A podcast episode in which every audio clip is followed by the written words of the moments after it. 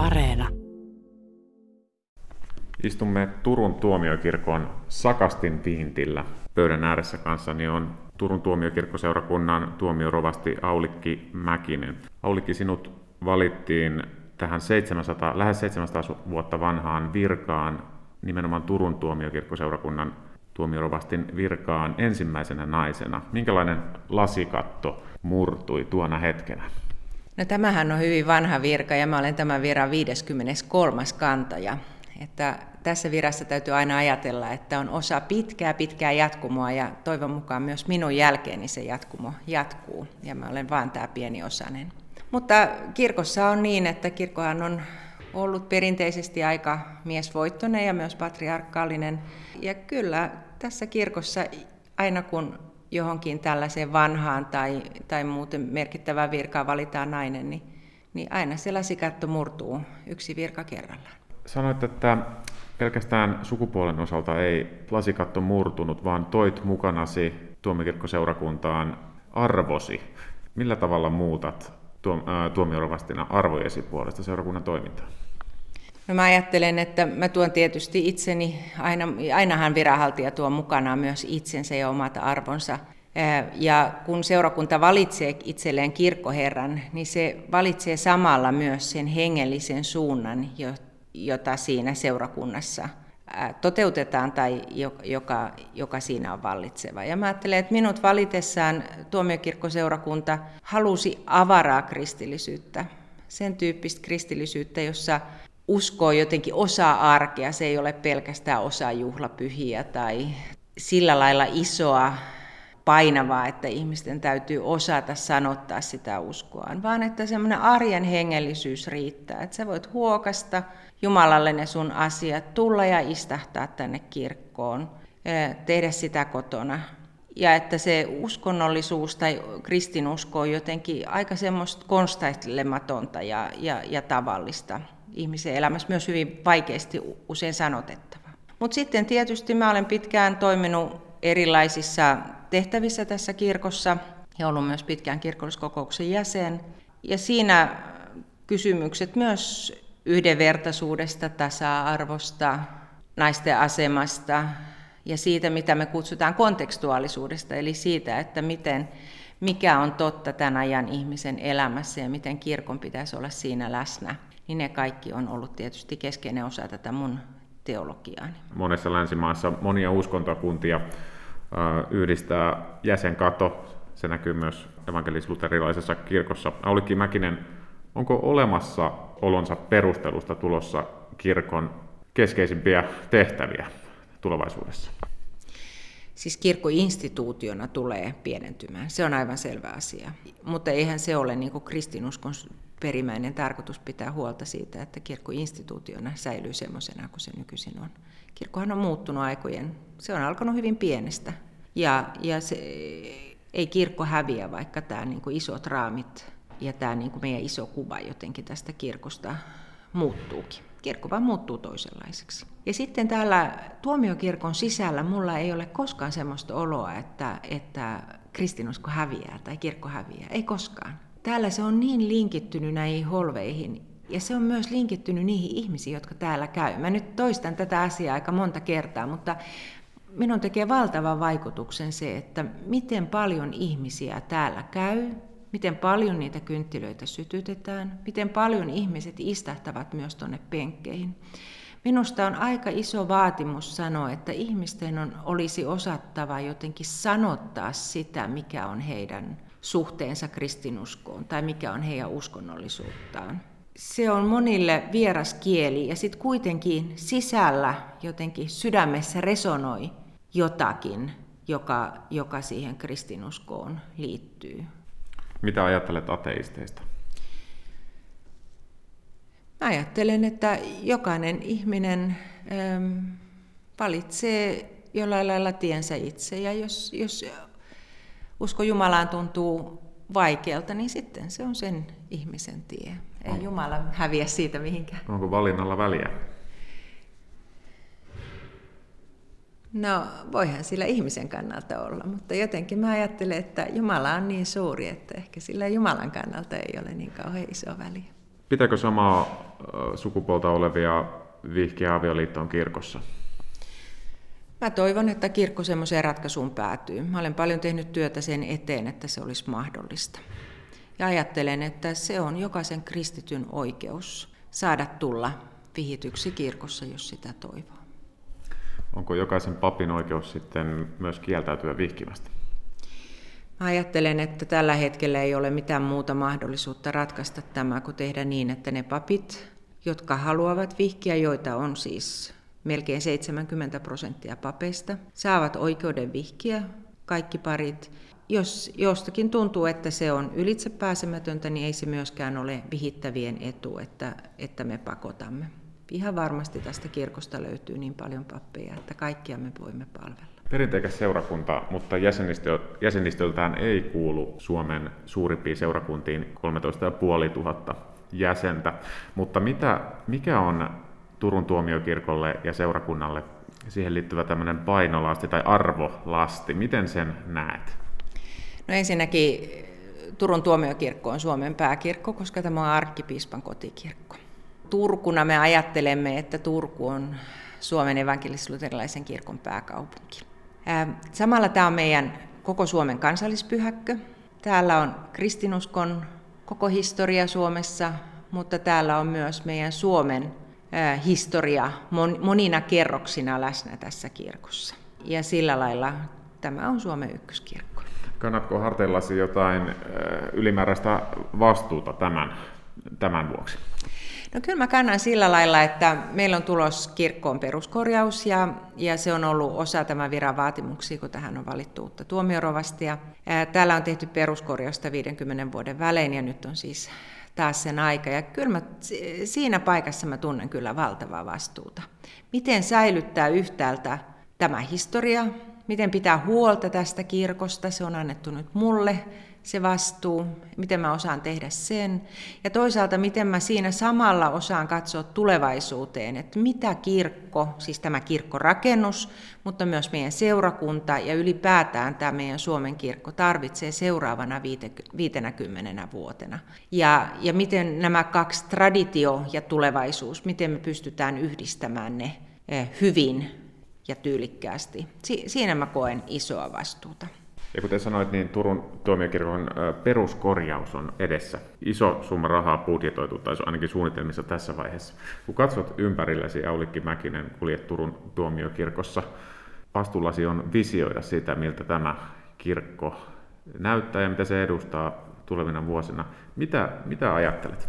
Täällä on erilaisia asioita. Ensinnäkin mä ajattelen, että siihen pitkään jatkumoon kuuluu se, että mä toivon, että tämän kirkon ovet ovat aina auki ihmisten tulla. Kun tämän kirkon holvien sisällä ollaan, niin mulla on usein semmoinen olo, että miten sukupolvet ennen meitä ja ennen minua ovat istuneet tänne, istahtaneet huokaisseet sen hetken, lukeneet pienen rukouksen mielessään tai olleet vaan ja sitten jatkaneet taas takaisin sinne arkeensa.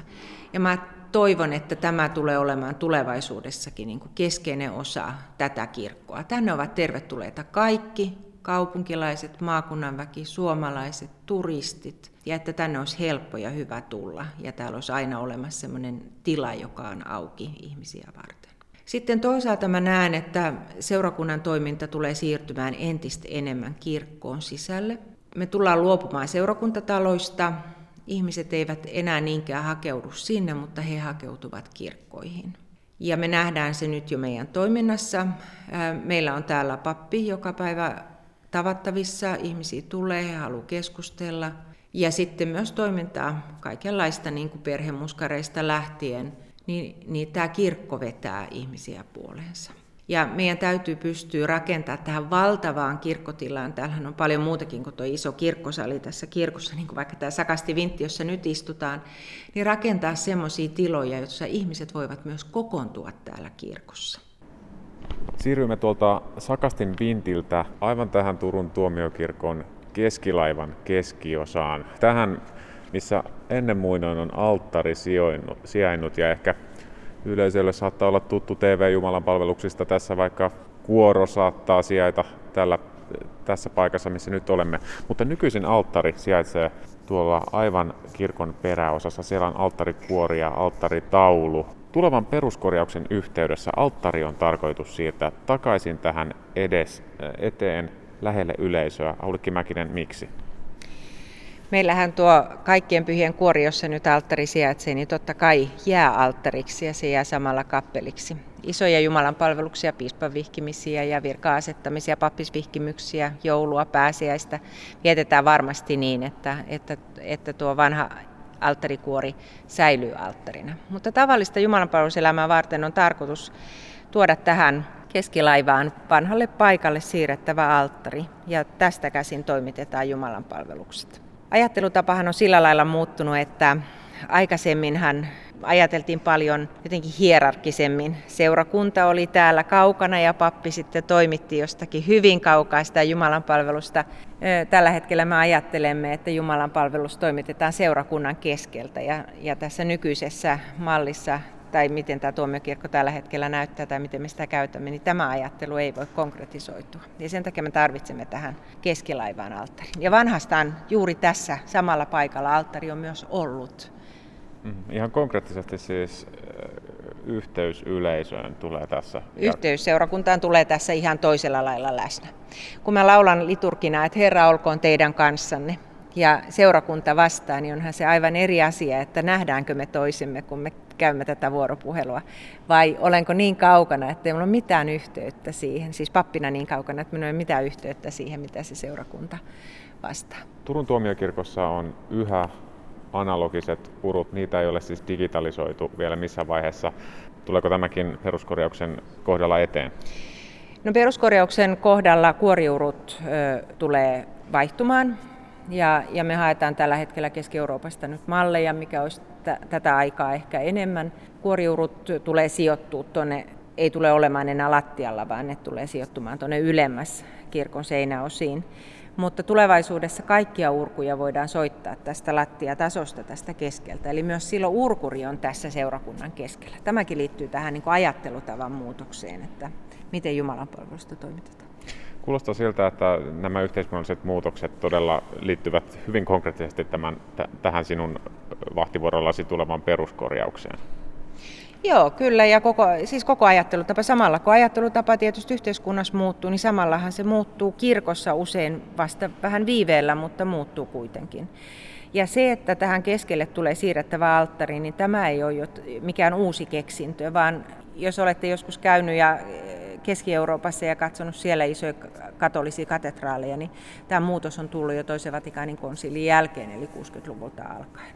Mutta mä ymmärrän myös, että Turun tuomiokirkko on monille ihmisille erittäin, erittäin rakas kirkko. Ja pienetkin muutokset voidaan kokea ihan omaa identiteettiä heiluttaviksi asioiksi. Ja sen takia nyt meidän täytyy tasapainoilla tämän historiallisen tradition, ihmisten toiveiden ja sitten sen välttämättömyyden kanssa, että meidän on tehtävä tänne joitakin uudistuksia ja katsottava 50 vuoden päähän, miten ne kantaa meitä seurakuntana. Tämä on kuitenkin ensisijassa toimiva kirkkorakennus, toissijasena vasta museo. Seison nyt äh, Agrikolan kappelin keskellä, keskellä hautakiven päällä. Aulikki Mäkinen seisoo tuolla 15 metrin päässä minusta. Välillämme on holvikaari, jonka pitäisi muodostaa tähän jonkinlaisen akustisen ilmiön. Aulikki, jos kokeillaan hieman, että miten äänesi tänne kantautuu, niin äh, kerrotko hieman vaikka, että minkälainen tila tässä on kyseessä? Sä seisot juuri nyt Agrikolan kappelissa, joka on meidän lasten kappeli, joka myös sitten peruskorjauksen myötä toivottavasti vähän muuttuu, mutta on paikka, johon lapset ja perheet voivat piipahtaa. Aika monet piipahtaakin, tulevat vain kirkkoon keskellä arkipäivää ja piipahtavat siellä leikkimässä hetken. Tässä äh, kappelin, äh, Agrikolan kappeli on meidän kirkon eteläpuolella ja tämän Agrikolan kappelin ja kirkkosalin välillä todellakin toimii tämmöinen akustinen ikkuna. Mä seison itse täällä, täällä sivulaivassa ja tota, tänne mä tuon usein, usein perheitä ja lapsia, kun näen, että heitä tässä liikkuu, niin sanon, että haluatteko, haluatteko kokeilla, että miten ääni tässä kirkossa kulkee. Mun on vaikea kuvitella, että tässä kirkossa on akustisesti kovin paljon sattumia. Vanhat kirkonrakentajat oli hyvin taitavia siitä, että miten ääni saadaan kulkemaan, koska, koska paljon kun ei ollut äänentoistoa ja perustu siihen ihmisäänen kantavuuteen ja ennen kaikkea resitointiin ja lauluun. Ja, ja uskoisin, että myös tämä, tämä akustinen tila on jollain lailla ollut mietitty. Ja viime kesänä avattiin Turun tuomiokirkko myös pyhinvaelluskeskus. Nyt olemme täällä, näen sohvia ja kangastuoleja. Minkälainen keskus on kyseessä? No, tämä on meidän pormestarin kuori ja tämä nyt laitettiin viime loppukevään aikana uuteen uskoon, siis sisustettiin uudella tavalla. Ja tähän muutti Pyhivaelluskeskus, joka on meidän yhteistyöhanke yhdessä Tuomiokapitulin ja Turun kaupungin kanssa. Ja Pyhivaelluskeskuksen tarkoituksena on rakentaa ensinnäkin pyhivaellusreittejä ja pitää yllä vanhoja pyhivaellusreittejä, joita Suomessa on aika paljon, ja koordinoida sitä toimintaa, antaa informaatiota, auttaa ihmisiä matkaan. Mutta sitten tämä tila on toiminut kivasti myös semmoisena tilana ihmiset on istahtanut tänne ja täällä näkee usein isovanhempia tai vanhempia lukemassa lapsille kirjaa, vaikka tästä on tullut pikkusen semmoinen olohuoneen tyyppinen ehkä tähän meidän kirkkoon. Ja tämä on yksi niistä tiloista, joita me nyt katsotaan sitten peruskorjausta varten, että miltä tuntuu, jos jonkun tilan sisustaa tai laittaakin ihan toisella tavalla kuin totuttu. Tämä on ihan kiinteä osa tällä hetkellä tätä tuomiokirkon kirkkosalia, tai sitä erottaa vain nämä holvi, holvikaaret. Ja, no siis seiniä, seiniä tässä ei ole kirkkosalin ja tämän pyhivaelluskeskuksen välillä, mutta peruskorjauksen yhteydessä lasiseiniä suunnitellaan tähän väliin. Aika isolta kuulostava muutos. Kirkkosali on hirveän iso tila meillä ja se on yhtä akustista äänimaisemaa koko kirkkosali. Eli meillä ei voi yhtä aikaa olla montaa toimintaa. Jos meillä urut soi, niin täällä kirkkosalissa kukaan ei voi keskustella. Täällä kulkee paljon ihmisiä, paljon ryhmiä, täällä on opastuksia. Ja olisi hirveän tärkeää, että me voitaisiin näitä etenkin tätä etupuolen kappeleita käyttää myös samaan aikaan, kun kirkkosalissa tapahtuu jotakin. Että meillä voisi yhtä aikaa olla kirkossa erilaisia toimintoja käynnissä. Mutta se on mahdollista vain, jos me pystytään tavalla tai toisella sulkemaan näiden kappeleiden äänimaisema. Ja yksi vaihtoehto on, olisi kokeilla, että jos tähän tulisi lasiseinät, niin, niin voisiko sitä kautta, sitä kautta mahdollistaa sen, että tähän tulisi eh, oma oma toimiva kappelinsa, jos voi olla toimintaa yhtä aikaa kuin Miten se vaikuttaisi tähän tuomiokirkon kuuluisaan akustiikkaan? Niin, tämä on nyt se asia, joka meidän täytyy hirveän hyvin punnita ja miettiä. Ja, ja tota, löytää ammattilaiset, jotka ymmärtää tämän akustiikan päälle niin hyvin, että me emme pilaa kirkon akustiikkaa. Mutta näitä, tämän tyyppisiä ratkaisuja on tehty Ruotsissa, nyt Liedon kirkossa, jossa, jossa on tehty isoja muutoksia. Sinne on rakennettu näitä lasiseiniä ja, ja tota, me ollaan käyty nyt katsomassa verrokkeja Ruotsissa, koska Suomessahan meillä ei ole verrokkeja, meillä on ainoastaan tämä yksi katedraali, niin siellä on myös tehty tämmöisiä lasiseinäratkaisuja, että niitä meidän täytyy punnita. Miten paljon äh, rahaa on äh, budjetoitu Turun tuomiokirkon peruskorjaukseen? No meillä ei ole vielä laskelmat ihan selvinä, mutta lähtökohtaisesti lähdetään ehkä semmoisesta 20 miljoonasta. Mistä tuo raha tulee? Sekin on vielä vähän auki, että mistä kaikkialta se sitten tulee. Silloin kun 70-luvulla peruskorjausta tehtiin, niin silloinhan Suomen valtio otti kantaakseen 70 prosenttia tämän kirkon rahoituksesta. Nyt varmaan tämä ei ole mahdollista tässä, tässä suuruusluokassa, mutta toivon, että tämä on kuitenkin hanke, joka ei ole pelkästään seurakunnan tai seurakuntayhtymän hanke, vaan että myös rahoitus on laajemmalla pohjalla. Koska tätä kirkkoa ei oikeastaan omista pelkästään vaan meidän seurakuntamme tai, tai seurakuntayhtymä täällä Turussa, vaan kyllä tämä on kaikkien kaupunkilaisten ja itse asiassa kaikkien, kaikkien suomalaisten kansallispyhäkkö ja kirkko. Ja nyt lähdimme tuomiokirkosta pyhivallusreittiä pitkin tätä Turun, Turun jokirantaa. Mikä silmansuunta tuo nyt muuten on? Itäänkö päin tässä nyt lähdetään? Sovitaan näin. Suunnilleen itään päin, joo. Mikä kyllä. sun seuraava piste, joka tällä pyhivallusreittillä tulisi vastaan? Joo, jos me lähdettäisiin Jaakontietä nyt eteenpäin, niin ihan meidän härkätietä tästä eteenpäin, niin seuraavaksi tullaan tuonne Liedon kirkolle. Mutta toki voi tehdä myös kaupunkipyhivaelluksen paljon lyhkäisemmän ja käydä, käydä Katariinan kirkossa ja Maarian kirkossa ja palata tänne. Mutta oikeastaan se reitti lähtee tästä Lietoon ja sieltä sitten Hämeen härkätietä pitkin aina Hattulaan asti. Miten suosittua tällainen pyhivaltaminen on? Pyhivaltaminenhan on eurooppalaisessa kontekstissa todella suosittua tällä hetkellä. Kaminoja eli näitä Espanjan reitistöjä tehdään paljon ja ne johtaa siis Santiago de Compostellaan eli Jaakobin haudalle. Ja sen suosio on viime vuosina oikeastaan räjähdysmäisesti kasvanut. Ja me ollaan nyt sen Jaakobin reitin tai Jaakon tien aivan, aivan viimeisessä kärjessä se loppuu sitten lopulta sinne Hattulaan. Eli sieltä Hattulasta käsin on joskus lähdetty sitten sinne Espanjaan asti. Mutta luontainen suunta on ollut tietysti tulla tänne Turun tuomiokirkkoon, joka on ollut pyhiväylyskirkko. Hmm. No tämä pyhivaltaminen liittyy Aulikki Mäkinen sinun intohimoosi, joka on ulkoilu ja kaikenlainen liikunta. Minkälainen liikkuja olet? Liikunta on hirveän kiva ja viime, viime vuosina mä että se on, se on ollut semmoinen ehkä kantava teema tai koossa pitävä voima monella lailla. Mä tykkään kävellä, se on niin kuin ehkä tässä vaeltamisessa tämä keskeinen, että mä tykkään todella paljon kävellä, mutta tietysti myös pelaan kaikenlaisia pelejä mielelläni. Sillä lailla tämä niin vaeltaminen ja tuntureilla kulkeminen, alpeilla kulkeminen ja sitten tämä niin nämä pyhivaellusreitistöt ja niiden löytyminen ja löytäminen ovat, ovat jotenkin kuuluvat siihen samaan. Ja se on ollut semmoinen aika kiva löytö. Pyhivaellusreitellä liikkuminen, kulttuuri ja hengellisyys, nämä kaikki kolme asiaa linkittyy aika luontevalla ja kivalla tavalla yhteen. Minkälaisia pyhivaellusretkiä olet tehnyt? Viime kesänä me tehtiin Kälyn kanssa, äh, kierrettiin, mentiin tuolta Rymättylästä sinne Hattulaan asti kahden päivän etapeilla. Kuljettiin samalla sitten Hämeen härkätietä ja käytiin kaikissa, kaikissa niissä kirkoissa, jotka sieltä tuli vastaan. Ja se oli tämmöinen, äh, tänne kotiseudulle palaneena myös tämmöinen kotiseuturetki vähän samalla. Ja, ja tota, erittäin mielenkiintoinen. Mutta sitten olen kulkenut myös noita Espanjan kaminoita ja kolme kertaa erilaisilla reiteillä. Mitä silloin kulkee mukana? No kaikki on kolme tärkeää asiaa, jotka kulkee mukana. Ensimmäinen on se, että mikä on sun repun paino, jaksaksa kantaa. Siis jaksaksa kantaa sitä noin konkreettisesti ja jaksaksa kantaa sitä sun elämän repun painoa noin kuvannollisesti.